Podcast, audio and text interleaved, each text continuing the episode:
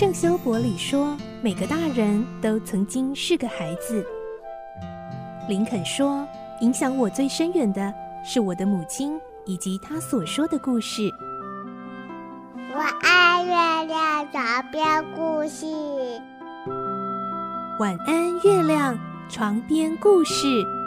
小青姐姐邀请每一位大孩子、小孩子一起听故事，不管多忙，也要和你一起听故事。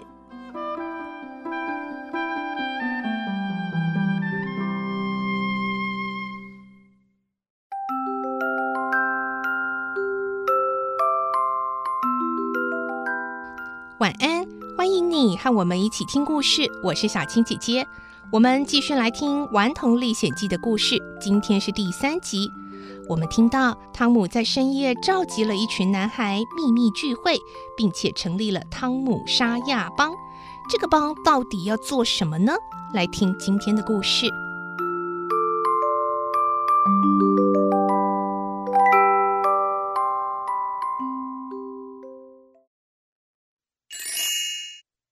顽童历险记》第三集《汤姆沙亚帮》。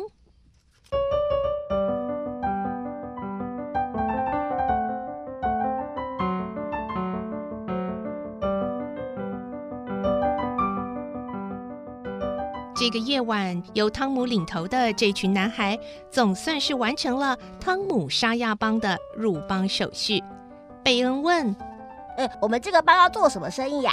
汤姆看他一眼，说：“你真笨哎，当然是抢劫和杀人啊。”“呃，那我们去抢谁啊？要抢什么呢？是呃房子里的东西吗？还是屋外的牛跟羊呢？”“哎，胡说！抢人家的牛跟羊根本不算抢啊！我们又不是夜贼，做那些事情简直太没用了。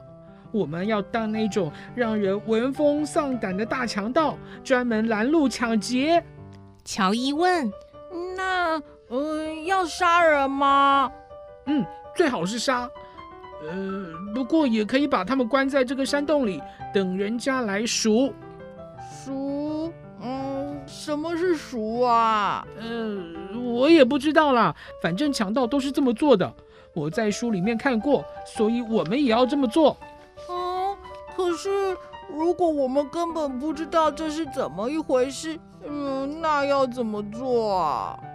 他们反反复复讨论了一大堆。每当汤姆弄不清要怎么回答的时候，就会搬出书上都是这么说的，把大家也搞得迷迷糊糊。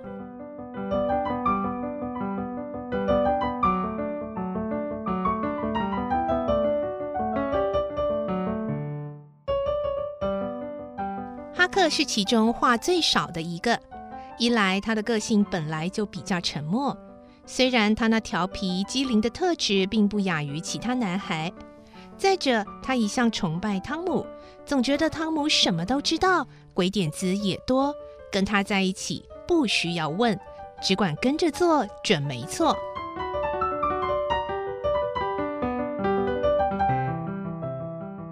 几个男孩推选汤姆做大头目，乔伊做二头目，又把第一次作案的日子定在大家都有空，也都同意动手的那一天。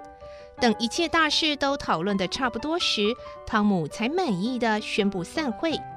哈克循着原路回去，赶在天快亮以前爬上栅栏，钻进窗户，躺到床上，衣服没换就呼呼大睡。经过这一夜折腾，他已经累得半死，新衣服也弄得满是竹油和泥土了。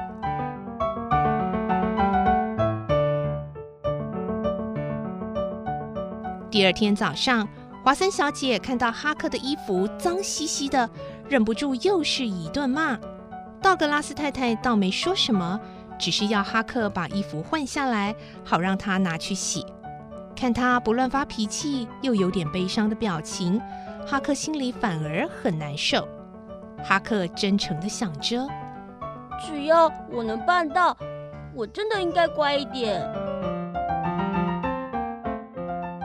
华森小姐走过来说：“来吧，我们去祷告，求上帝赐给你智慧，让你做一个乖孩子。”哈克一听，差点没昏倒。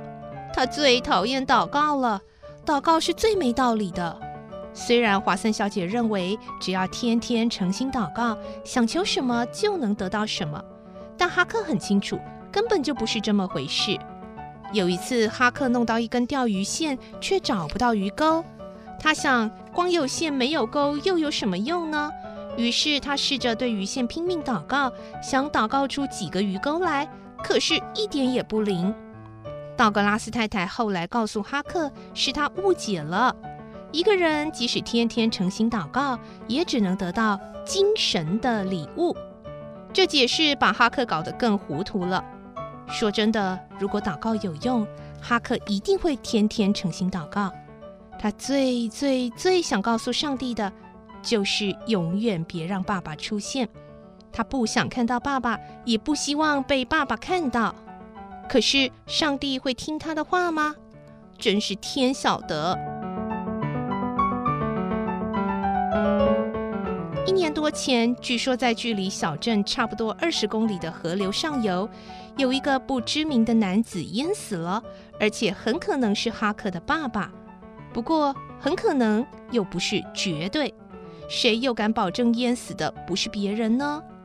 哈克在没能充分证实爸爸已经死掉的情况下，心情始终无法真正的踏实下来，随时担心着爸爸会像鬼魅一样冒出来把他带走。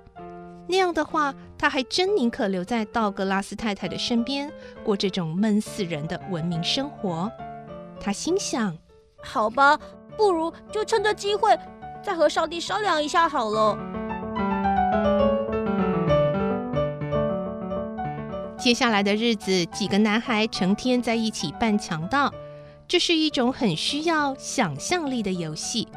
有一天，汤姆派了一个喽啰，拿着烧得冒出火苗的棍子，在镇上到处乱绕。不明就里的人可能以为他无聊，在练赛跑。但是汤姆沙亚帮的成员可清楚知道这是集合信号，要尽快设法放下手边的工作，赶到树林里的小山洞。汤姆告诉大家，他刚从间谍那里得到情报，知道明天有一大群有钱的阿拉伯人要到树林附近露营，他们会带着两百头大象、六百只骆驼。一千多匹驮着货物的骡子和价值连城的珠宝钻石，汤姆说：“我还知道他们只带了四百个卫兵护送，所以我们可以先埋伏在树林里面，再来个迅雷不及掩耳的突击，把他们全部都杀光，把东西全部抢劫过来。”好啊！我们要去突击阿拉伯人！阿拉伯人！为了这项伟大的突击行动。汤姆开始指挥大家做周详的准备。汤姆正经八百的下令，要把刀枪擦亮哦。其实那些刀枪不过是一些扫帚和木棍而已。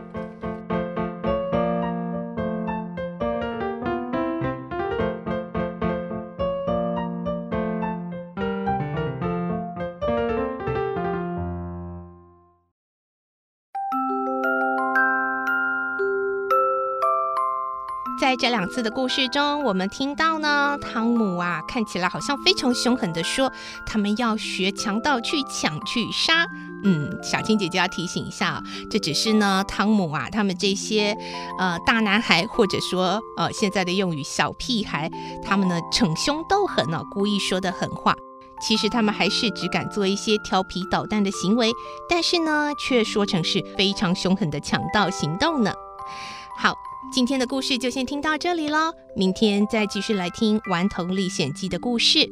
我是小青姐姐，祝你有个好梦，晚安，拜拜。小朋友要睡觉了，晚安。